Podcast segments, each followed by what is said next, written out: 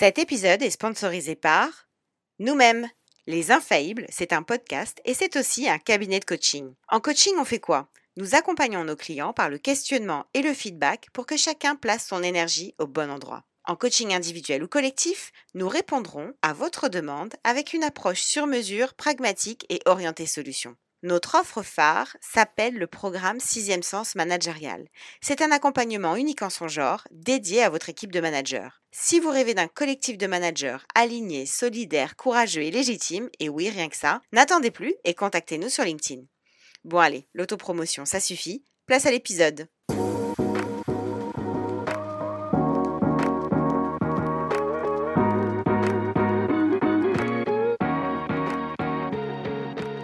Bienvenue dans Les Infaillibles, le podcast des managers qui se racontent avec authenticité.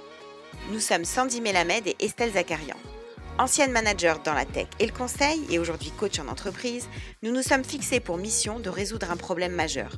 Que les managers puissent être authentiques et arrêtent enfin d'endosser un costume qui est tout sauf confortable pour eux comme pour leurs équipes.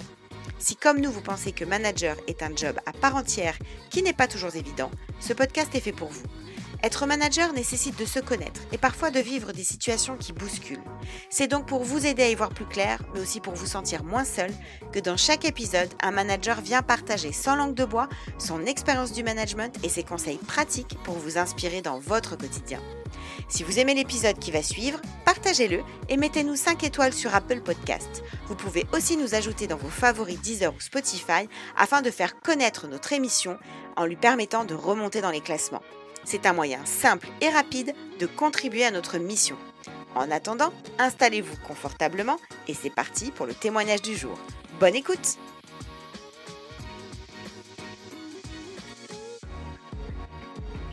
Dans cet épisode, nous avons le plaisir d'accueillir Quentin Guilly, cofondateur et CEO d'Anjaro.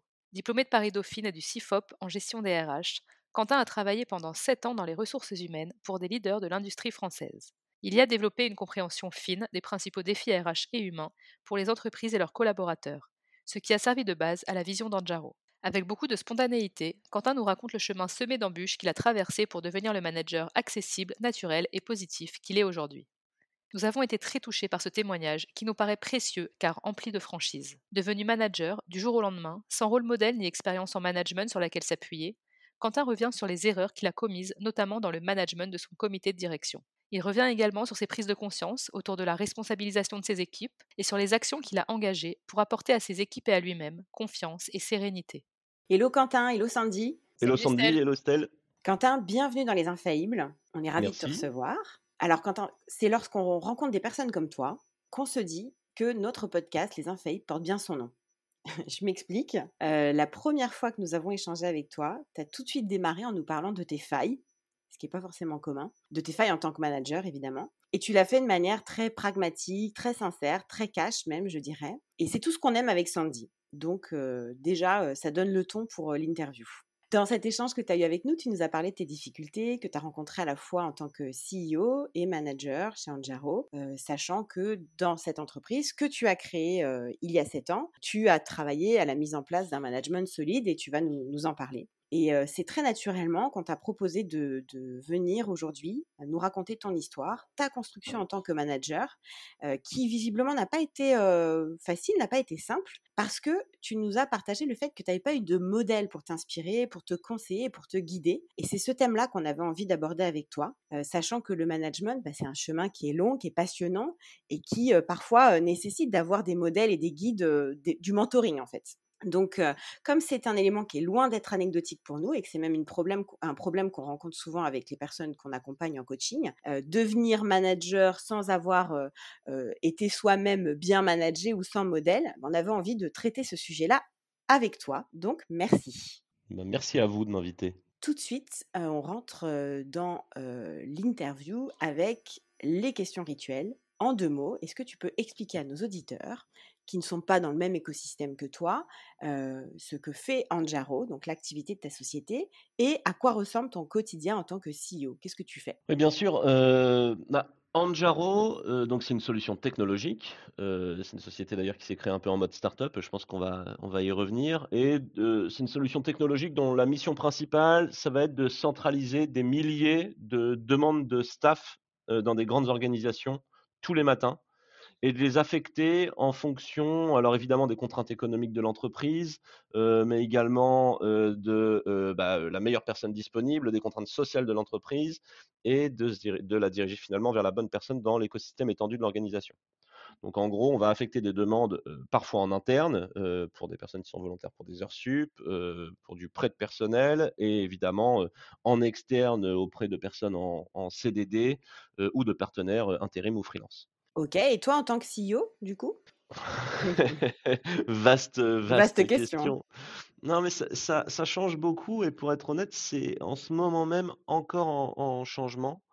parce que bah, on a une société qui évolue, qui grossit pas mal en ce moment. On a de la chance de faire une, une très belle année. Et donc, finalement, mon, de plus en plus, mon rôle, il est tourné vers, moi je le, je le, je, le, divise en trois parties finalement, une partie qui va être vraiment de la représentation, du partage de la vision, et ça, ça va vraiment être auprès de partenaires extérieurs. Finalement, c'est un petit peu aussi l'exercice que je fais là, hein, d'une certaine manière. Il y, a, y, a, la partie guide, leadership auprès des équipes, qui va vraiment et, et, qui a différencié du management, qui là aussi on va y revenir très certainement, et la responsabilité surtout de mes, mes N-1, Mmh de, plus en plus auprès de leurs propres équipes. Et puis il y a une troisième partie qui va être la, relation investisseur, évidemment, qui dans, dans une, une, une, société qui est, qui est soutenue par des VC, Money, est, quelque chose d'extrêmement important. Vous êtes combien de personnes chez Anjaro? On est 70 là quasiment. Et tu as combien de managers dans cette organisation? Alors en, manager direct qui me reporte, je vais avoir euh, ma responsable financière, euh, marketing, euh, COO, CTO. en gros, j'ai 5, 5 à 6 personnes selon les, recrutements, les départs arrivés. Là, là en ce moment, j'ai 5 personnes qui me reportent directement. C'est quoi pour toi, Quentin, être un bon manager? C'est vraiment une question, je crois, qui doit, qui doit se, se prendre au, au, regard de l'organisation dans, dans, laquelle on, est, bien évidemment, parce que ça, ça, touche beaucoup à la culture de l'entreprise. En tout cas, chez moi, et ce que j'ai envie de, de mettre en place, c'est vraiment quelqu'un qui va donner confiance à ses équipes, qui va amener de la sérénité pour euh, bah, obtenir le meilleur finalement des gens, tout en les rendant euh, heureux au travail voilà l'idéal, hein, le manager, euh, le manager idéal, c'est celui qui arrive à communiquer euh, à l'horizontale et à la verticale finalement dans l'organisation pour que leur formation circule le mieux et qui va mettre les personnes qui lui reportent dans les meilleures conditions pour travailler de manière sereine, efficace, dans le bonheur autant que faire se peut. Et justement, dans cette fonction de management que tu as, malgré toutes les autres choses que tu fais, qu'est-ce qui t'a rendu le plus fier? Jusqu'à présent? C'est très récent, je crois. Je suis, je suis...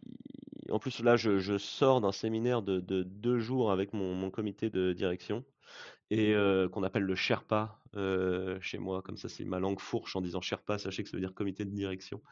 Euh, et je trouve qu'on a réussi à créer un lien de confiance extrêmement fort ensemble. On est, on est vraiment capable de, de se dire les choses de manière absolument saines qui vont et qui ne vont pas. Et finalement, même quand moi j'ai des failles, ce qui est plutôt le thème du podcast, maintenant je suis capable de leur dire. Et c'est pas vu comme une faiblesse du CEO, c'est même vu comme une force quasiment. Ça, c'est quelque chose qui me rend très fier, ce lien de confiance qui a été créé. Alors justement, on va, on va repartir du début, puisque ça, c'est un peu la conclusion de ton, de ton histoire de manager.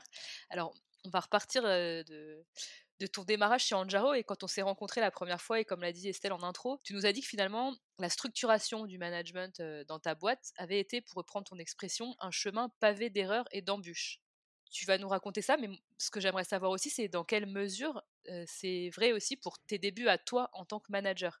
Ouais, bah c'est de toute façon, c'est directement lié. Euh, si si, euh, si on a eu des problématiques de de de de mise en place de structuration, finalement, chez Anjaro, c'est c'est notamment lié au fait que le le CEO, donc moi, avait des des des problématiques, euh, à des problèmes à régler et et et sans doute, un un curseur à bien placer, quoi. Et et ouais, c'est exactement ce qui s'est ce qui s'est passé. Il faut comprendre que moi, je deviens manager du jour au lendemain, hein. En n'ayant pas du tout été préparé à ça. on lance Jaro, j'ai 25 ans, mes associés aussi pour, pour la plupart. j'étais junior dans une entreprise du SBF. Ça faisait deux ans que je travaillais, ça faisait deux ans que j'étais en CDI dans, dans une entreprise comme celle-là. Avant ça, j'avais fait, j'ai financé mes études via l'apprentissage, donc j'avais quatre ans d'apprentissage, mais évidemment pas du tout exposé à des fonctions de leadership et très peu à des fonctions managériales. j'avais fait un VIE idem. Donc je démarre ma carrière d'entrepreneur avec quelques exemples de managers, mais pas forcément de rôle modèle et pas forcément d'idées d'ailleurs ou, de compréhension de, ce que, de, ce que ça veut dire être manager. Il y a un truc qui me fait rire, par exemple, j'y ai pensé récemment. Mon premier apprentissage, donc j'étais vraiment tout petit, à 18-19 ans, je m'étais autorisé de façon très candide à aller voir mon manager et lui dire, mais finalement, c'est, quoi ton boulot? C'est quoi ton quotidien? Vu que c'est, c'est nous, c'est ton équipe qui produisons. Donc toi, finalement, qu'est-ce que tu fais? Et je trouve ce souvenir assez parlant parce que, évidemment, ça avait évolué cinq ou six ans après. Mais finalement, je ne savais pas vraiment ce qu'était le quotidien d'un manager. donc, si je ne connaissais pas son quotidien, je pense que je ne connaissais pas réellement son rôle. J'en avais peut-être un fantasme, mais j'avais pas la, réalité du rôle. Quand tu parles de fantasme, c'était quoi ce fantasme que tu avais autour du management? Je trouve que quand on est et, je le vois maintenant chez certains, chez certains juniors, je pense que la vision du manager idéal ou de l'organisation idéale théorique, avant d'avoir été manager, est, souvent un petit peu édulcorée et un petit peu fantasmée. on va vouloir une organisation très horizontale. On parle beaucoup d'organisation bienveillante. Pas que je pense qu'une organisation bienveillante ne soit pas possible c'est plutôt que c'est pas une fin en soi et qu'à la limite, à partir du moment où on veut créer une organisation bienveillante, c'est quasiment qu'on a, qu'on a déjà échoué, puisque ça veut dire qu'elle ne l'est pas par nature, euh, ce qui est un, problème selon moi. Voilà, il y, a un certain nombre de grands préceptes, on va dire, j'avais un certain nombre de grands préceptes comme ça de, management qui, sans avoir soi-même trouvé son style de management, sans savoir comment l'idée une organisation, sont des préceptes qu'on va pas infusé, mais qu'on va plutôt tenter de rentrer de manière ponctuelle au chausse-pied. Tu vois ce que je veux dire? C'est, évidemment, ça échoue. Tu as un exemple pour illustrer tes propos là, justement?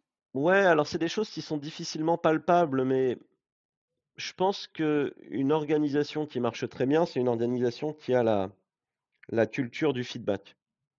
Et la culture du, feedback, bah, évidemment, enfin, vous, c'est votre métier, vous connaissez ça mieux que moi, en tout cas c'est une partie de votre métier, ça va vraiment demander une, quelque chose bah, de culturel, c'est-à-dire de constant dans l'organisation.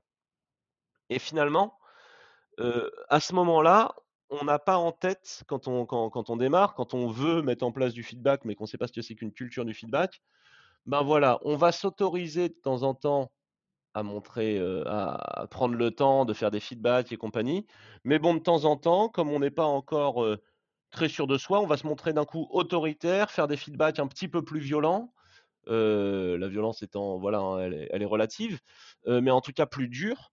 Et en fait, on ne se rend pas compte qu'un feedback mal dit va empêcher de mettre en place la culture du feedback permanente. notamment en plus quand on est le dirigeant et donc on, est représentant de la, de culture de son entreprise. Voilà, moi, c'est des erreurs que j'ai faites, par exemple. C'est-à-dire que je pouvais être relativement irréprochable 8 fois sur 10 sur ce genre de, sur ce genre de choses, la culture du feedback. Mais en fait, il suffit de deux louper pour faire que bah, ce soit plus une culture, mais que ce soit juste un précepte qui, qui, vacille trop souvent et donc qui ne met pas en confiance le reste de son organisation. Je ne sais pas si je suis très clair, mais c'est quelque chose de pourtant d'assez euh, d'assez fort. Alors, qu'est-ce qui s'est passé ensuite? Tu nous as dit qu'à finalement, il y a trois ans, tu as décidé de remettre à plat le management chez Anjaro pour avoir un management solide et cohérent et du coup amener la sérénité. Hein, tu parlais tout à l'heure de sérénité. As notamment parlé, tu nous as notamment parlé d'un moment qui a été un peu un déclic pour toi et qui a fait que tu as voulu faire ces, changements sur ton management. Est-ce que voilà, tu peux revenir sur ce, sur ce moment-là et sur ce qui s'est passé ensuite? Ouais, ouais, ouais. C'est une histoire assez, assez classique maintenant, je me rends compte de start-up. Hein, mais pour comprendre ce qui s'est passé, c'est passé, c'est qu'on était tous des, des jeunes managers finalement sans forcément d'expérience. Et j'irais même plus loin, je pense qu'il y avait une certaine forme d'arrogance de notre part, c'est-à-dire que, en gros, comme on était jeunes et pas trop cons, on pensait que finalement, bah, l'expérience, ça servait pas à grand chose.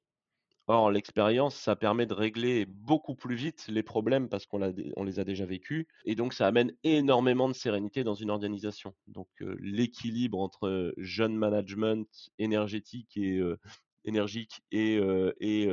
et management, plus plus expérimenté est extrêmement important.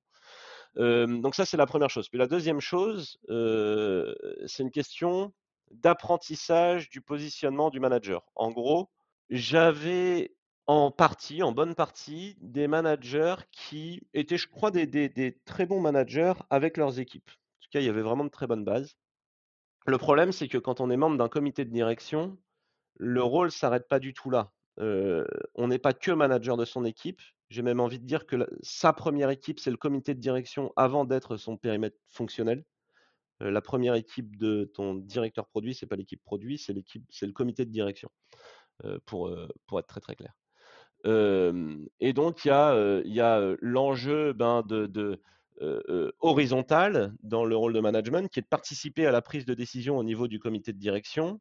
Ensuite, il y a le, le rôle qui est de, de, reporting et de conversation, de prise de décision avec le CEO en direct, donc moi. Et puis, il y a un autre rôle qui est celui de représentation auprès des autres équipes et auprès des partenaires extérieurs de l'organisation. Donc quand on arrive dans un rôle de leadership, on n'est plus dans un rôle de manager tout simple, le rôle se complexifie énormément, et quand on n'a pas l'habitude, ça, tire un peu de partout. Quoi.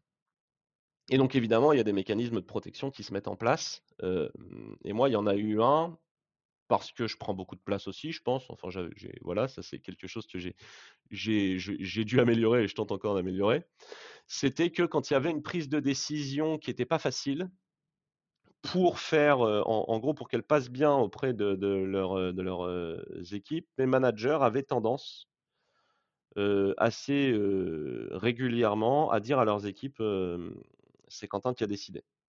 Alors évidemment, tout ça est nuançable, hein, ça n'arrivait pas tous les jours non plus, mais ça arrivait suffisamment fréquemment pour que pour que ça nuise énormément à l'organisation, puisque finalement, il y avait une, déresponsabilisation du, dans, le process de décision de la part de mes managers, qui se transformait petit à petit plus en messager entre moi et leurs équipes qu'en réel décisionnaire dans l'organisation. et il y a eu un, moment extrêmement fort, extrêmement, ça a été une claque monumentale pour moi où on faisait un séminaire et, on avait pris une coach et bon, de fil en aiguille, c'était un, séminaire assez tendu, vous en doutez, vu la situation que je suis en train de décrire. La coach, de fil en aiguille, finit par s'arrêter et pose la question et, demande au, comité de direction, mais qui fréquemment justifie les décisions collectives en disant à, ses équipes, c'est Quentin qui a décidé. Et en gros, j'ai 80-90% du, du, comité de direction qui lève la main. Quoi. Et, et, je me rappelle avoir, avoir vraiment vacillé à ce moment-là, mais, mais quasiment physiquement. Quoi. Ça, a été, ça a été très, très, très, très dur. Et, c'est à peu près le moment, c'était il y a 4 ans, ça, je crois. Et, c'est le, le moment où, où j'ai réellement décidé de me faire coacher pour essayer de comprendre ce qu'il fallait changer parce que je savais qu'il y avait des choses à changer, mais je ne savais pas quoi finalement. Et puis je savais aussi que j'avais des choses à améliorer et je savais pas quoi non plus. Ça fait deux ou trois fois qu'on évoque cet événement ensemble et à chaque fois tu dis que c'était dur et vraiment dur pour toi émotionnellement. Qu'est-ce que tu as ressenti quand tu as entendu ça de la part de, des membres de ton comité de direction? Alors en, vrai, sur le coup, je crois vraiment que j'ai... je t'assure que c'est vrai, c'était physique. C'est-à-dire que sur le coup, c'est un peu comme si mon, cerveau était sorti de mon corps. C'était, très violent. C'est rare hein, ces moments-là, honnêtement, où, où on vacille à ce point. Au fond, un petit peu de trahison, alors que rétrospectivement, avec plus d'expérience, je pense que c'était pas le bon sentiment, c'était pas la réaction qu'il fallait aller chercher. Et puis dans un deuxième temps, ça m'a permis de comprendre tellement de choses sur moi et sur mon style de management et sur mon équipe de management que ça a quasiment été plusieurs semaines après, hein, un soulagement. Parce que je savais ce qui se passait dans l'organisation. Je comprenais des réactions de certains membres de l'équipe que je comprenais pas avant.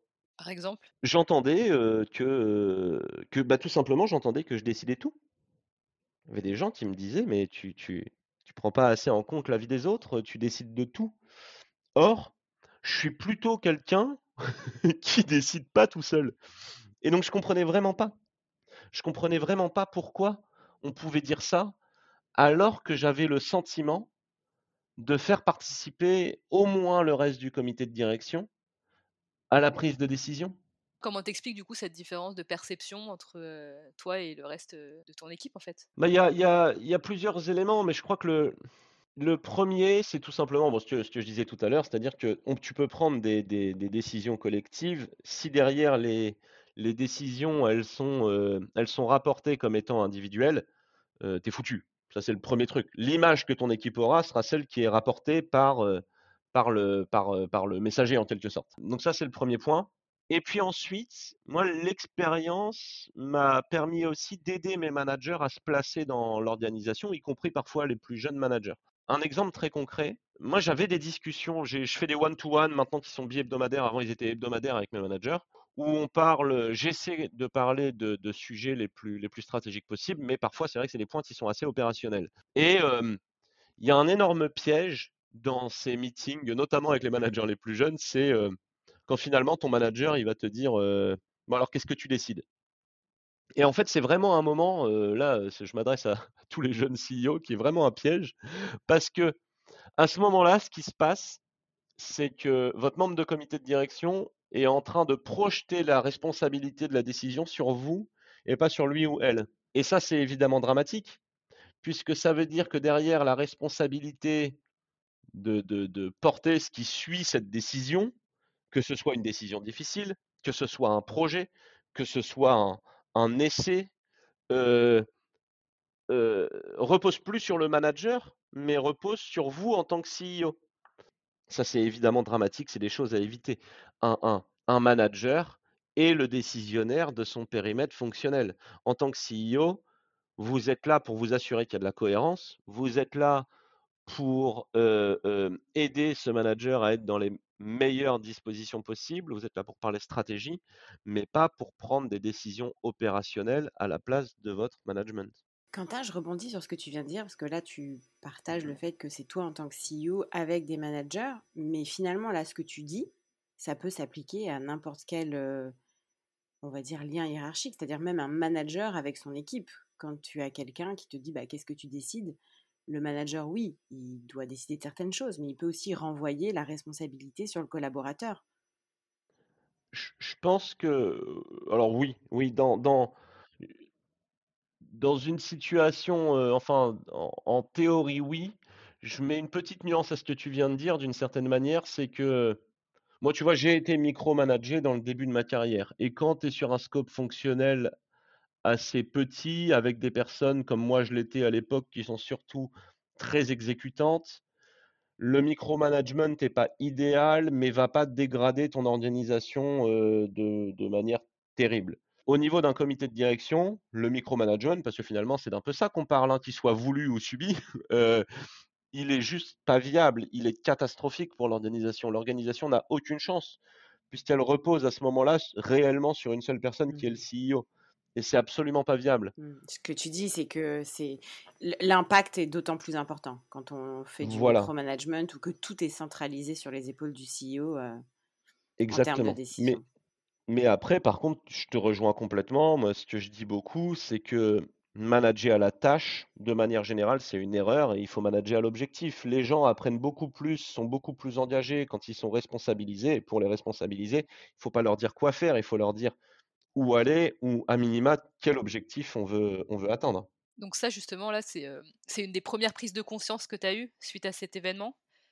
Parce que tu nous dis que voilà ça a quand même fait bouger pas mal de choses, tu as entrepris un certain nombre de choses après ces, ces, révélations par, par, ton codir. Qu'est-ce qui s'est passé et quelles ont été les prises de conscience que tu as eues? Ben, La première prise de conscience elle est personnelle quand même. Parce que si tu amènes ça c'est que tu as des choses à changer dans ton, dans ton style à toi aussi. Ça, le coaching m'a beaucoup aidé. Moi, je pense que à peu près tout mon entourage pourrait le dire, je me suis transformé depuis à peu près cette période. Je vais pas forcément parler de cet événement, même s'il est fort, mais cette période. et un des enjeux très très forts, ça a été vraiment d'être moi-même en tant que leader, en tant que manager, de ne pas me travestir. J'avais une tendance un peu à l'autorité, un peu à, afficher mon, mon autorité, parce que peut-être la peur d'être un peu illégitime, la peur de cette envie tellement forte d'être un bon CEO qu'on surjoue le rôle de CEO. Et, la première chose que j'ai faite, ça a été de faire un gros travail sur moi pour être moi-même. Et quand je suis moi-même, quand je suis moi-même comme je suis dans, dans, ma vie perso, avec quelques arrangements quand même, j'ai plutôt tendance à, vraiment chercher fortement le, bien-être et le bonheur des gens. Et le bien-être et le bonheur des gens dans l'organisation, comme je le disais, il passe par de la responsabilisation, il passe de la sérénité. Donc, c'est un petit peu devenu mes, moteurs. Ce que je veux amener à mes équipes, c'est ça. C'est finalement les responsabiliser les, euh, et, les, euh, les, rendre, heureux au travail. Et d'ailleurs, la performance d'Anjaro a, a augmenté euh, très fortement aussi grâce à cette, culture du management qui est apparue chez Anjaro depuis. Ça, ça a été la, la première chose, c'est de ne pas surjouer mon rôle de CEO, d'être beaucoup plus accessible. Je suis beaucoup plus souriant. Je le suis autant avec mes équipes maintenant que je le suis avec, mes proches. Dans mes premières séances de coaching, c'est assez rigolo. Ma coach s'appelle Ophélie et je lui disais mais c'est dingue. Je suis, je suis le mec rigolo avec mes potes. Je suis même celui qui est encore resté un grand enfant. Et quand je regarde certains de mes salariés, j'ai l'impression d'être le dernier des connards. Et, ce, fossé, ce gouffre, il était très violent parce que je ne comprenais pas réellement d'où il venait. Et en fait, il, se jouait à rien, il se jouait à des postures, il se jouait au fait euh, d'autoriser parfois des conversations difficiles avec des gens quand moi j'étais pas prêt à les recevoir. Euh, il se jouait à, euh, au fait d'enchaîner les meetings. Il y a une époque où j'avais 10 meetings par jour et donc évidemment de ne pas être à l'écoute. Voilà, ça se jouait à, ça se jouait à ces choses-là. Et finalement, ben, j'ai travaillé à, à m'apaiser. Et ça a énormément aidé. C'est essentiellement le coaching qui t'a aidé à ça? Ou ah. tu as entrepris d'autres choses? Parce que c'est plus facile à dire qu'à faire hein, d'être authentique et nous, c'est tout notre objectif quand on travaille en coaching avec des managers. Ouais, y a le, le, le, le coaching a été absolument déterminant, je crois. La deuxième chose, ça a été, j'ai renouvelé en, grande partie, voire maintenant, l'histoire a fait quasiment totalement le, comité de direction. Et, donc, je l'ai aussi, j'ai eu l'opportunité de le bâtir en fonction un petit peu de cette recherche de sérénité, cette, ce style managérial cohérent. Avant, il n'y avait pas de cohérence parce que moi-même, j'en avais pas et donc je ne savais pas ce que je cherchais. Hein, c'est un petit peu ce que je disais au, début. ben là, j'ai bâti un comité de direction qui lui-même m'amène de la sérénité. Parce que le fait que chacun, un, corresponde à la culture managériale que je souhaitais mettre en place chez Anjaro, et deux, soit responsable des problématiques opérationnelles, fait que moi, j'ai beaucoup moins de problèmes qui me remontent. Et donc, évidemment, c'est beaucoup, beaucoup, beaucoup plus facile d'être quelqu'un de serein et d'apaisé et, de transmettre cette sérénité quand on n'est pas en permanence soumis à du stress. moi, il y a 5 ans, 4-5 ans, j'avais quasiment la boule au ventre quand des collaborateurs rentraient dans mon bureau parce que je savais qu'ils venaient m'apporter une mauvaise nouvelle. Petite ou grande, hein, mais en tout cas, ils venaient avec un problème. Et donc, toutes les heures, je réglais ou j'essayais de régler en tout cas un problème opérationnel. Donc, vous imaginez l'intensité de la journée. Vous ne pouvez pas être bien dans votre tête quand votre boulot c'est ça et qu'en plus de ça, vous devez gérer des actionnaires, des levées de fonds, la stratégie de la boîte, euh, les, gros deals de la boîte, enfin c'est impossible. Quand je regarde mon agenda de l'époque, je l'ai fait assez récemment, relativement récemment, je me dis mais t'étais complètement fou, comment tu faisais pour tenir ce genre de journée? J'avais jusqu'à 10 meetings par jour. Tu, dis justement que tu as renouvelé ton codir et tu as choisi des gens qui t'apportaient euh, de la sérénité. Ouais c'est quoi les critères? Comment on fait pour choisir des gens qui nous apportent de la sérénité? Bon alors déjà, déjà, rassure rassure-toi, on se trompe. Ouais. Il y a évidemment des moments où on se trompe. mais je crois que les critères globaux bah, c'est déjà alors ça va être un petit peu galvaudé ce que je veux dire, mais mais pourtant c'est terriblement important, c'est des gens qui correspondent à ta culture et la culture de ta boîte, mais aussi mine de rien un peu ta culture perso, je trouve. parce qu'il faut se sentir bien avec ces gens-là pour avoir des pour pour se faire confiance. j'en suis absolument persuadé.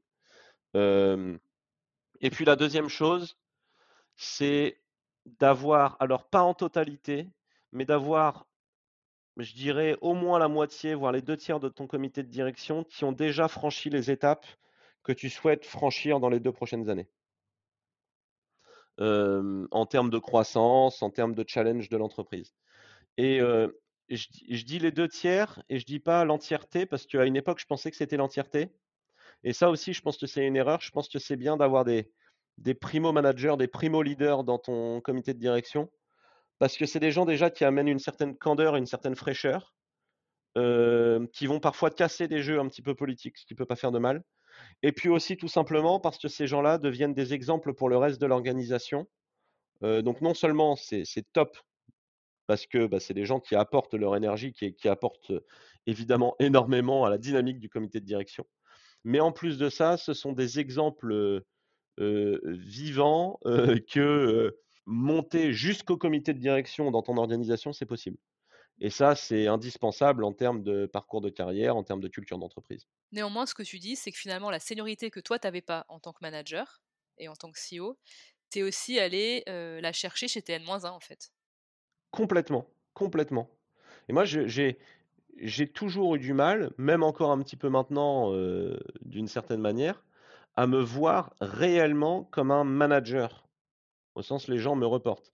Je me vois comme un leader, je me vois comme quelqu'un avec qui on, on, partage, je challenge, je suis quelqu'un qui challenge énormément. Euh, mais en revanche, euh, le, lien, le lien hiérarchique, donner des ordres, c'est quelque chose qui est évidemment, le management n'est pas donner des ordres, hein, euh, mais c'est quelque chose qui, qui, est, qui, était, qui est difficile pour, pour moi. Je vois vraiment la conversation avec mes N-1 comme une conversation de pair à pair.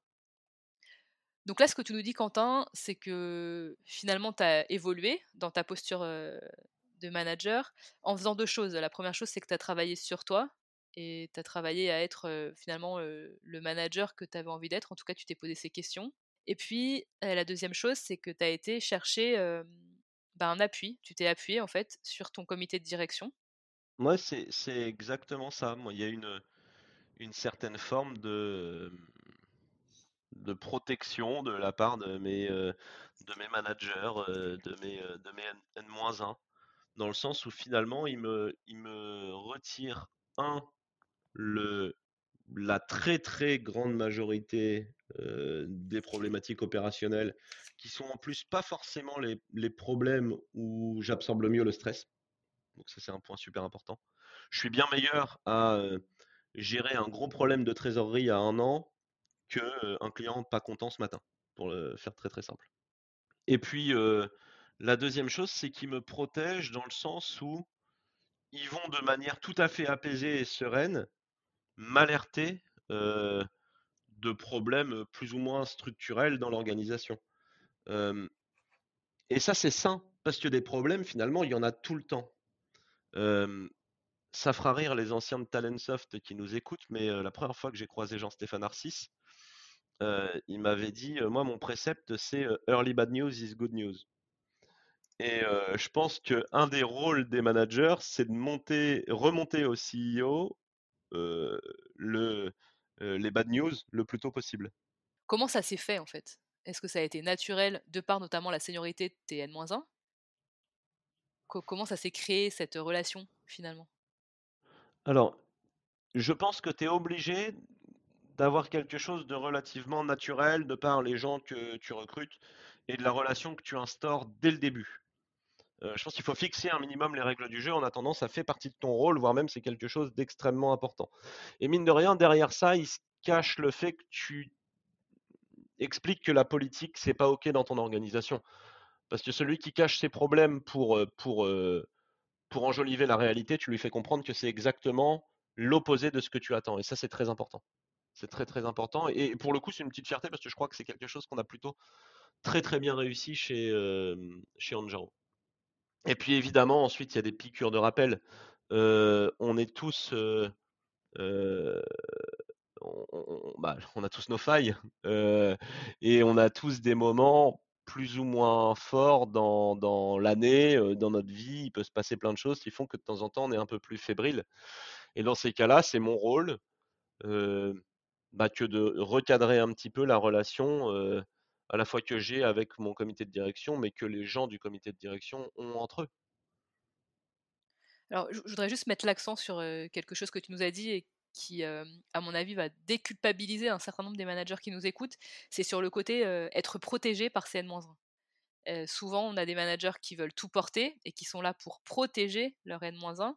Et toi, je trouve ça hyper intéressant que tu nous dises que, alors, évidemment, tu les protèges. Hein.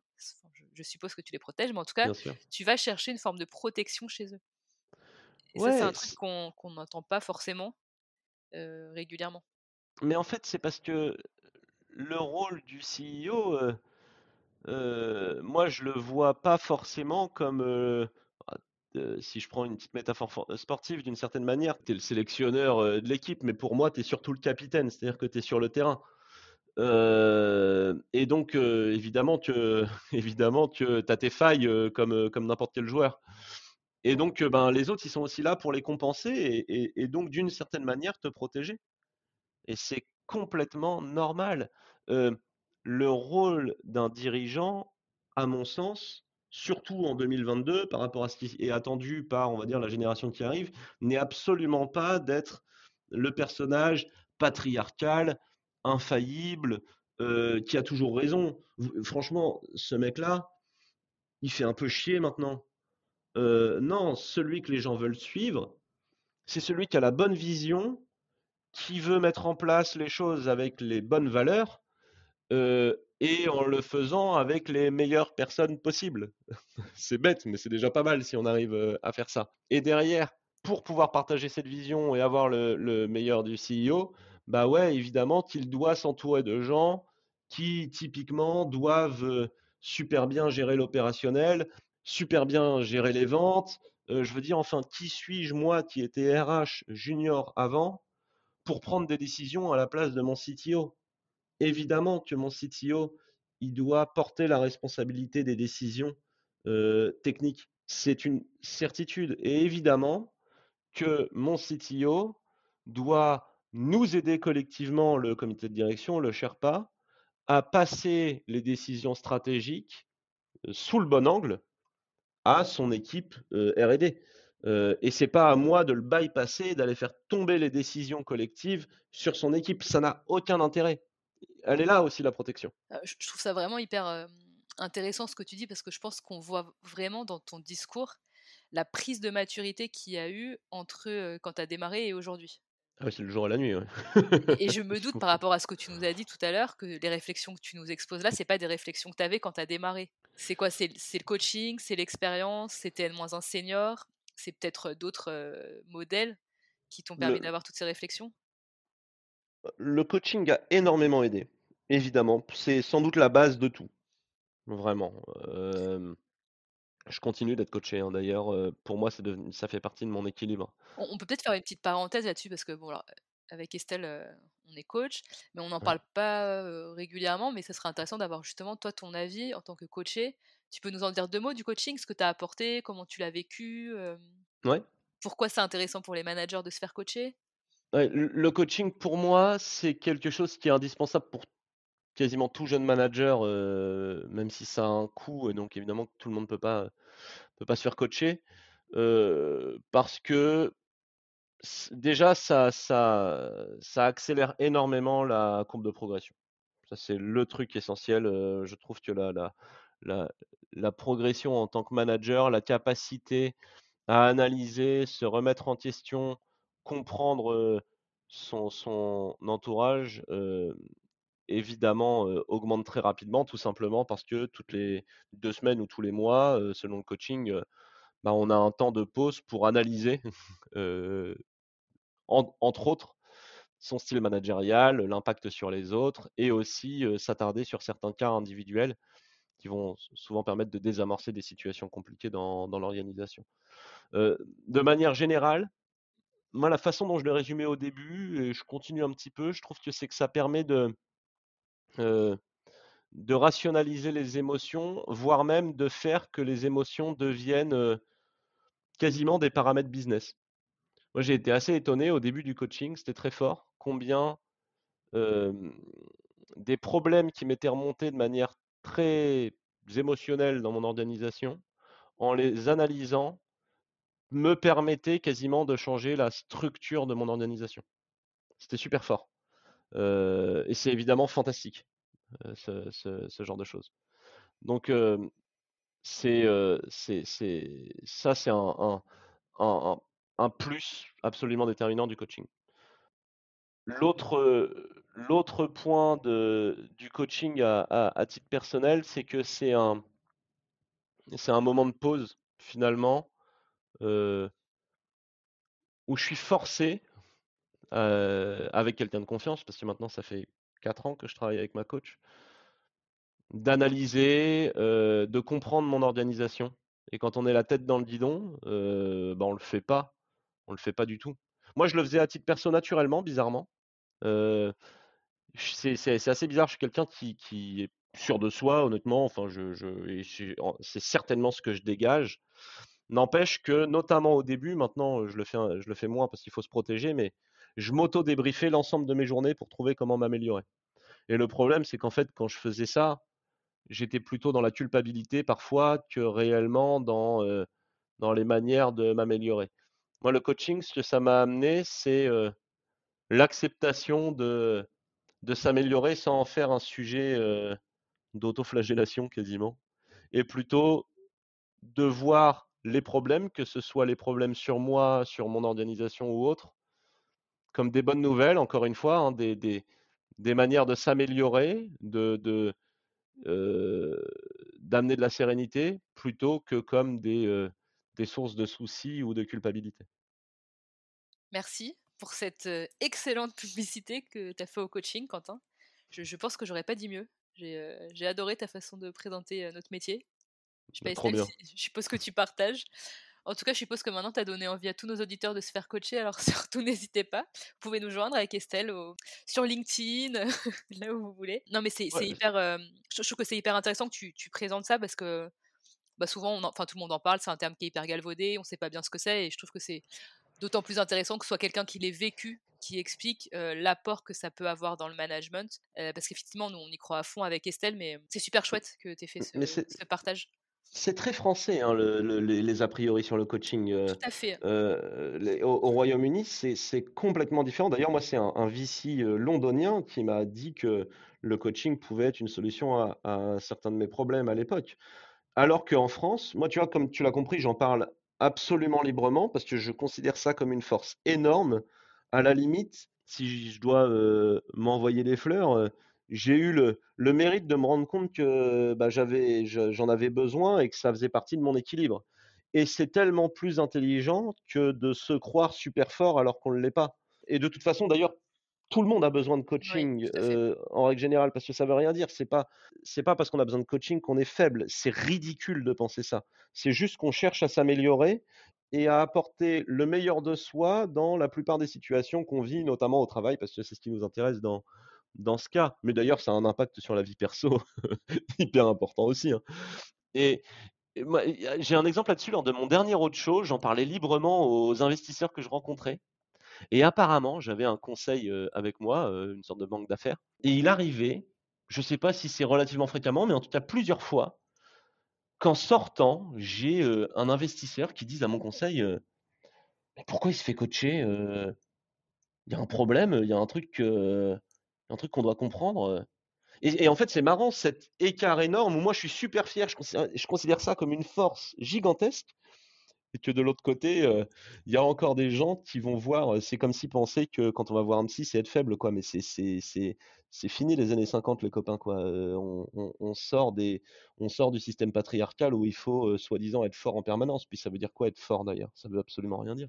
Je suis à 3000% d'accord. J'hallucine, Quentin, quand tu dis que bah, certains investisseurs que tu rencontrais dans le roadshow disaient ça en off, parce que à l'inverse, moi, pour avoir discuté avec bah, des, des, personnes qui font de l'investissement, notamment aux US, ils te disent en fait, ils demandent à ce que les CEO des boîtes dans lesquelles ils mettent de l'argent se fassent coacher ou se fassent accompagner d'une manière ou d'une autre. Parce que pour eux, la dynamique d'équipe et le fait d'avoir un, CEO qui est bien dans ses baskets, c'est essentiel au succès, de la même manière que, bah, évidemment, le product market fit et le, cash flow, tu vois? La gestion du cash, le produit et la bonne dynamique d'équipe et des, des people. C'est indispensable, ne serait-ce parce que le job du CEO, qu'on le veuille ou non, même avec des cofondateurs, c'est un rôle super esselé. Et il y a un moment, personne ne peut comprendre à certains moments de la boîte, heureusement pas toujours, toutes les vagues que tu te prends dans la tronche. Et, et, et quand tu es super fébrile, quand au bout d'un moment, tu n'arrives plus à lever euh, le nez du guidon, il te faut un garde-fou. Et le coaching, c'est un de ces garde-fous que ne peut pas représenter les investisseurs. Parce que que tu le veuilles ou non, même avec la meilleure relation de confiance avec ton investisseur, quand ça chie vraiment, tu vas hésiter avant de venir lui dire c'est comme ça, c'est normal en fait. Il n'est pas complètement neutre ton investisseur. Aux, US, je sais qu'il y a le truc de dire un, CEO, il doit avoir deux coachs, un coach mental, grosso modo, personnel, et un coach sportif. Et moi, maintenant, j'ai les deux. Et vraiment, je me sens super bien grâce à ça. et les deux font partie de mon équilibre. Quand je ne parle pas à ma coach pendant trois semaines, je le ressens. Quand je ne fais pas de sport pendant trois jours, je le ressens. c'est la même chose. Et ça, c'est des habitudes que je n'avais pas du tout il y a quatre ou cinq ans. Ça a complètement changé. Et c'est indispensable. Bah, en tout cas, merci Quentin pour, pour ce partage, ce retour d'expérience. mais bon, on n'avait pas forcément prévu ou envie de faire purement la pub du coaching, donc merci. Mais tu, mais donc c'est une des sources qui a été fondamentale pour toi. Est-ce qu'il y en a eu d'autres du coup qui t'ont permis en fait de changer ton style de management, de te sentir plus toi-même, authentique, etc. Ouais, je me bon, c'est juste que j'ai plutôt cherché à identifier autour de moi, euh, voilà, les. Euh, alors, moi, j'ai pas vraiment de rôle modèle, hein, comme, je le disais, donc j'ai essayé un petit peu d'identifier le style des. J'adore le sport, des, coachs, des, euh, des, des, des, des gens qui m'inspiraient un peu que j'avais envie d'être, d'une certaine manière. j'ai de la chance, j'ai lancé ma boîte jeune, donc j'ai toute la latitude de changer que, je, que je veux. Et donc, je, me suis dit, OK, vers, vers qui j'ai envie de me diriger? Et donc, il y a certains, certaines personnalités, certains coachs sportifs qui m'ont très positifs pour le coup dans leur management, qui m'inspirent beaucoup. Comme qui? T'as des noms à partager? Ouais, moi, il y, en a un qui m'impressionne énormément, mais qui impressionne tous les fans de foot, c'est Jürgen Klopp, le manager de Liverpool maintenant, qui était à, Dortmund avant, et qui est un manager, vous, vous irez voir, qui a un, qui a tout le temps le sourire, qui est très très proche de ses joueurs, en même temps qui dégage une, certaine autorité naturelle, un certain leadership naturel. Et c'est quelqu'un qui est très très très impressionnant euh, à ce niveau-là. Il fait, euh, c'est assez drôle parce que euh, il est très proche de ses joueurs, genre il leur fait tout le temps des hugs, il leur fait tout le temps des câlins en gros quoi. Et, il est aussi très proche du public. C'est devenu une icône de son de son de son club quoi. Et, c'est quelqu'un que j'admire mais énormément, parce que déjà je suis un supporter de Liverpool qui fait que ça m'arrange quand il gagne la Ligue des Champions grâce à lui.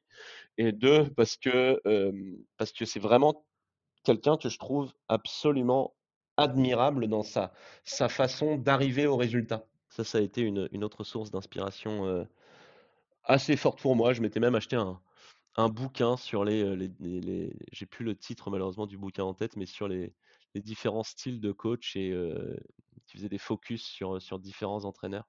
Et chacun a son style différent qui peut mener à la victoire, c'est ça qui est rigolo. Et moi, justement, j'ai envie d'être celui qui arrive à la victoire avec un style positif. Alors justement, ça, me fait, ce que tu dis, ça me fait penser à deux questions. La première, parce que tu parles de ton style de management depuis tout à l'heure et c'est quelque chose sur lequel tu as bossé. Alors aujourd'hui, comment tu décrirais ton style? T'es es, quel type de manager aujourd'hui, Quentin? J'en sais rien, faut demander aux autres. il fait des câlins, il fait des câlins visiblement. non, ouais, non, j'en fais pas pour le coup, j'en fais, j'en fais pas. Tu vois, je suis pas arrivé là, je suis pas arrivé jusque là, mais je suis un manager, je pense qui est, je pense qu'en tant que CEO, les gens te parlent très difficilement, archi naturellement, mais n'empêche que je pense que je suis un manager, en tout cas beaucoup plus accessible qu'au début. voire même j'espère pouvoir dire maintenant que je suis quelqu'un d'accessible, voire de très accessible, assez naturel finalement. Bah, vous voyez mon phrasé, vous voyez ma façon de parler, je suis quelqu'un d'assez naturel, j'ai du mal à être autrement, voire même je n'y arrive pas. Et puis j'espère, même si ça c'est pas forcément ma qualité première naturelle, être quelqu'un d'assez positif. mais ça pour le coup c'est un vrai travail parce que comme je considère je considérais en tout cas que mon travail, c'était de d'identifier les problèmes pour les régler. C'est très difficile d'être quelqu'un de positif quand on est focalisé sur les problèmes. Comment tu fais alors? Bah, déjà, je demande aux autres de les trouver pour moi. Je les responsabilise. Ça joue beaucoup. Parce que c'est beaucoup plus facile finalement d'avoir un problème identifié, pas forcément pressant, et et être et être le vieux sage qui vient dire aux autres, Allez, garde ton calme, on va le régler. C'est beaucoup, beaucoup plus facile que le découvrir soi-même trop tard. Et ça, c'est un des grands changements quand j'y pense dans Jaro. Maintenant, quand on vient me parler d'un problème, on a le temps de le régler. Et c'est tellement confortable. Donc là, les, finalement, les trois adjectifs que tu, nous, que tu nous donnes pour te définir en tant que manager, c'est positif, accessible et responsabilisant, j'allais dire. Et, et, là, je pense que ça revient sur. Il y, a deux termes là, qui font vraiment écho aux prises de conscience que tu as eues et aux changements que tu as opérés dans ton style managérial, et peut-être qu'on pourra s'arrêter là. L'accessibilité, je pense que c'est quelque chose sur lequel tu as changé de, point de vue, puisqu'il me semble que ce que tu disais, c'est qu'au début, tu avais vraiment l'impression qu'il fallait traiter d'égal à égal, et je crois que là-dessus, tu as un petit peu évolué dans ta prise de réflexion. Est-ce que tu peux nous en dire un peu plus? Bah, c'est compliqué, c'est-à-dire que je suis passé de d'un certain autoritarisme, alors faut pas complètement exagérer, mais voilà. Ensuite, j'ai tout en sachant qu'en même temps, j'ai toujours voulu avoir une relation d'égal à égal, puisque j'ai grandi dans un environnement où ça marche pas vraiment autrement, quoi, et puis en même temps, j'ai fait un petit peu des des up and down sur, sur cette accessibilité pour réussir à trouver le bon équilibre qui vient d'une prise de conscience qui est ce que je disais tout à l'heure, que quand tu es CEO, finalement, bah, tu le veuilles ou non, tu es le chef. Hein, donc tu peux être accessible, mais, mais tu peux non, tu peux pas non plus attendre des gens qui se considèrent à ton niveau exactement. Ça peut arriver qu'il y en ait qui le fassent naturellement, mais, tu peux pas partir de ce postulat. Et donc il faut en jouer, le prendre en compte pour mettre les gens à l'aise. Et ça, c'est super important. Je suis quelqu'un qui fait beaucoup de small talk pour mettre les gens à l'aise. Et d'ailleurs, moi-même, j'en ai besoin. Moi, j'ai besoin, vous l'avez vu, je pense, dans nos interactions, d'ouvrir une conversation avec une petite blague pour me mettre à l'aise autant que pour mettre les gens à l'aise. Et le deuxième sujet, et du coup, la boucle sera bouclée parce que c'est avec ça que tu as démarré, c'est vraiment le sujet de la responsabilisation. Qu'est-ce qui a changé sur ce sujet-là? Qu'est-ce que tu as arrêté de faire? Qu'est-ce que tu t'es mis à faire pour responsabiliser davantage tes collaborateurs de manière la plus concrète possible pour que nos auditeurs puissent s'en inspirer? Bah, s'il y a un truc à retenir, je pense que c'est, j'ai des, des, des, je ne prends pas les décisions pour les autres, tout simplement. Je ne prends pas de décision tout seul. Ça n'arrive, pour ainsi dire, jamais. Et quand les gens me mettent dans une posture où je vais prendre la décision moi-même, j'ai maintenant les bons warnings. Je parlais tout à l'heure de la question qu'est-ce que tu décides? Et à ce moment-là, je mets un stop je l'identifie et je dis clairement non, non, c'est pas à moi de décider là. Je peux t'aider, mais c'est pas à moi de décider moi-même. Et c'est vraiment quelque chose de très très fort. Les, moments où je prends des décisions seul sont extrêmement rares. Extrêmement rares. Et c'est sur des sujets, évidemment, qui correspondent un peu à ma fiche de poste dont on parlait au tout début, euh, des sujets euh, par exemple avec les actionnaires ou, ce genre de choses. Ou alors vraiment, si c'est sur des sujets mineurs, sur une présentation que je vais avoir à faire, et là, bah, je vais décider de prendre tel angle, et je vais demander à la personne qui fait, qui fait la présentation, bon voilà, c'est des sujets mineurs, bah, de changer la présentation pour qu'elle me convienne parce que c'est moi le présentateur, mais ça, vraiment, ça va s'arrêter à ce genre de choses. les décisions un peu structurantes, je les prends avec les personnes qui sont concernés ou qui, à minima, managent les personnes concernées. Est-ce qu'il y a d'autres choses que tu, tu, fais ou que tu fais plus pour responsabiliser tes collaborateurs? Ouais, alors il y a un truc, je sais pas si c'est bien. Hein. Je, je, j'essaie de. Je vais peut-être y revenir, mais à une époque, typiquement, je déjeunais le plus possible avec mais N-2 ou N-3 si tant est que j'en ai. Je pense toujours que c'est une bonne pratique. Mais le problème, c'est que je faisais un peu ça dans, finalement, sans vraiment le vouloir quand j'y pense, en bypassant un petit peu, voyez, le, mon management et en allant chercher de l'info qui m'était pas remontée par mon management. Et, bah, en tout cas, dans ces cas-là, ça fait pas de toi un leader positif. Donc je continue, même si c'est un petit peu plus rare aussi par manque de temps, à, déjeuner évidemment avec des membres de, mon, de l'équipe. Mais je vais chercher à être beaucoup plus léger et à avoir encore une fois un, rôle de. Finalement, c'est un peu le côté good cop, quoi. C'est-à-dire, moi, je suis là pour, je suis là pour féliciter, je suis là pour encourager les gens. Donc, quand ils passent un moment avec moi, je considère que c'est pour passer un, bon moment. Euh, s'il y a vraiment des problèmes de, performance ou des choses à, améliorer de manière euh, très opérationnelle, ça se fait pas autour d'un déjeuner avec ses collaborateurs, bien évidemment. Donc voilà, ça c'est des, les petits. Mon point, c'est que les petits moments informels, je les utilise plus comme des radars, des radars en merde. je les utilise pour motiver les gens. Euh, Quentin, merci beaucoup pour tout ce que tu viens de nous partager. Je vais me permettre un petit récap et t'hésites pas à corriger si tu vois que je me suis un peu emmêlé les pinceaux dans ma compréhension. Mais en tout cas, dans ce que je retiens de ton partage, c'est que il y a le côté fantasmé au départ quand on devient manager, où il y a tout ce monde en théorie qui pourrait fonctionner, mais que dans les faits, c'est plus compliqué qu'il n'y paraît. Et toi, tu l'as vécu dans ta chair avec Anjaro, où tu parles de ce moment de prise de conscience qui a été violent, en quelque sorte, il y a trois ans, quand tu as compris finalement que ton équipe avait du mal à prendre les décisions par eux-mêmes et, par eux-mêmes et qu'ils centralisaient tout sur tes épaules. Et cette prise de conscience, elle avait vraiment fait bouger les lignes pour toi. Et tu as compris qu'il fallait manager à l'objectif versus manager à la tâche. Moi, j'ai bien aimé cette phrase. Que être toi-même, c'était la clé de tout. Parce que sinon, bah, en jouant un rôle, en te travestissant, bah, ça fonctionnait pas. Et que ton rôle, finalement, était plutôt de responsabiliser tes équipes et de les rendre heureux pour qu'ils soient performants, plutôt que de vouloir gérer tous les problèmes et trouver des solutions à tous les problèmes qui t'étaient remontés.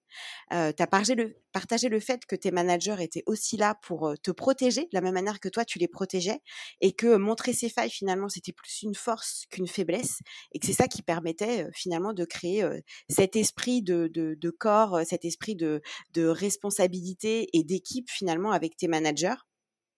Tu as parlé aussi du fait, on n'en a pas trop creusé, mais ce sera peut-être dans un prochain épisode que l'émotion finalement, la gestion des émotions et l'analyse des émotions qu'il y avait, c'était une force aussi parce que ça te permettait de comprendre et de faire bouger les lignes un peu dans ton organisation.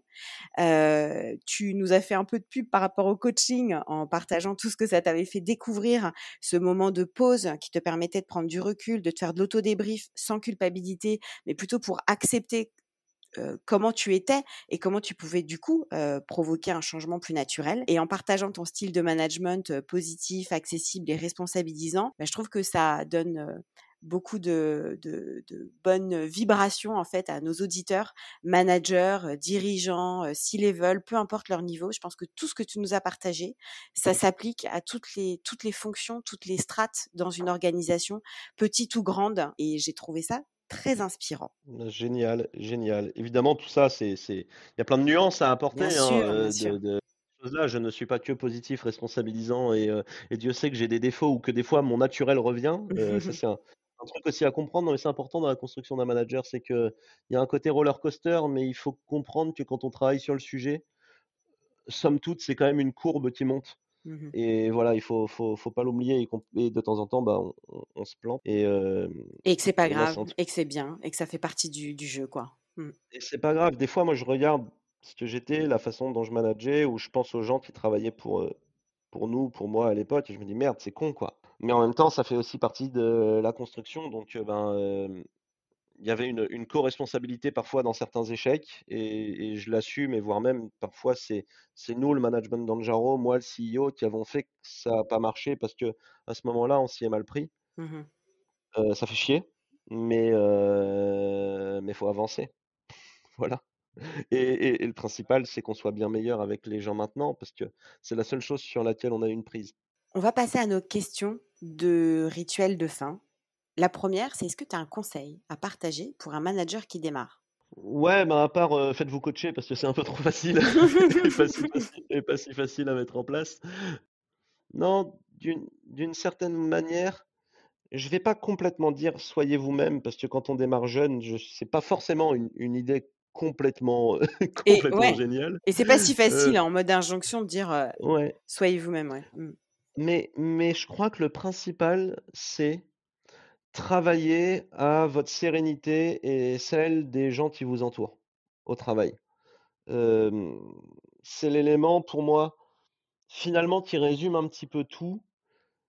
si vous êtes serein, si vous dégagez de la sérénité et que vous rendez vos équipes sereines, et évidemment performantes, c'est que vous êtes dans le vrai. Donc, travaillez à ça.